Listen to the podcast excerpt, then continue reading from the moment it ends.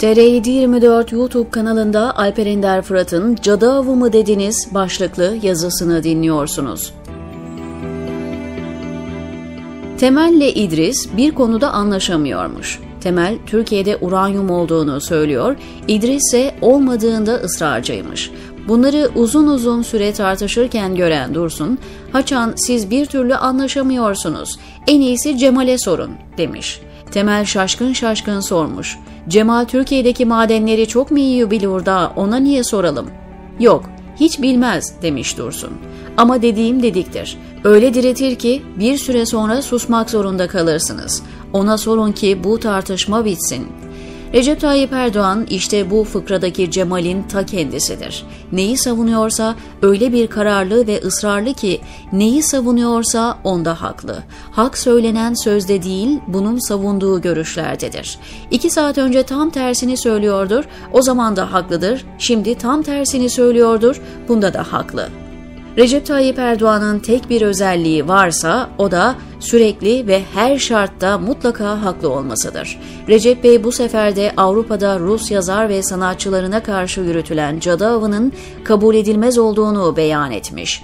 Batı'nın Rusya ambargosunu eleştirirken Rus halkına, sanatçılarına, edebiyatına yönelik cadı avını andıran uygulamalarını kabul etmiyoruz buyurmuş. Hale bak.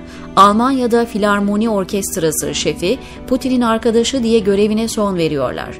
Böyle saçmalık olur mu? Dostoyevski'nin eserlerine yasak getiriliyor. Böyle saçmalık olur mu? Tarihte Bağdat'taki kütüphaneleri yakıp yıkan Hülagü'den ne farkı var? Aynı bunlar.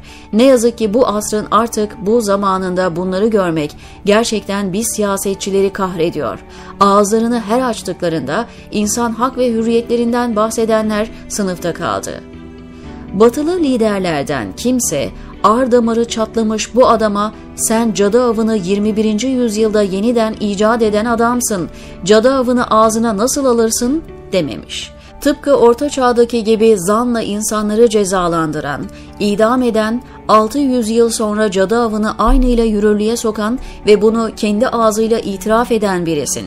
Cadı avını bonservisiyle beraber Türkiye'ye transfer ettin deselermiş keşke.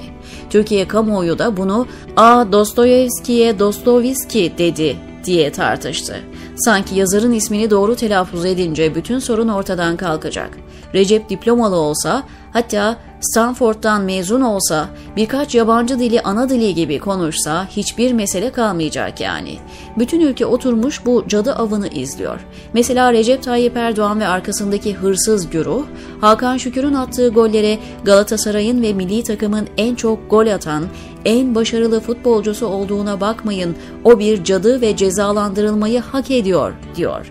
Yıllarca onun attığı gollerle kendinden geçen milyonlarca kişi bu söz üzerine taş yağmuruna tutuyor. Hele o Atalay Demirci denen muzip adamın güldürdüğüne de bakmayın. Espriler yapması sizi aldatmasın.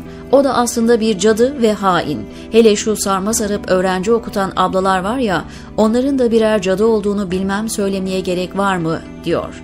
Toplum hipnoz olmuş insanlar, vay be demek cadıymış diye ateşe odun atmaya koşuyor. Bu nedenle bir cadı avından söz edilecekse hemen dönüp Türkiye'ye bakacaksınız. Bu Recep Tayyip Erdoğan'a ve siyasal İslamcılara savunulacak bir mesele verin yeter. Size en kitabi, en ağdalı, en ahlakçı, en erdemli sözlerle savunsunlar. Öyle kararlılıkla savunurlar ki meleği şeytan, şeytanı melek gösterirler, diyor Alper Ender Fırat TR724'teki köşesinde.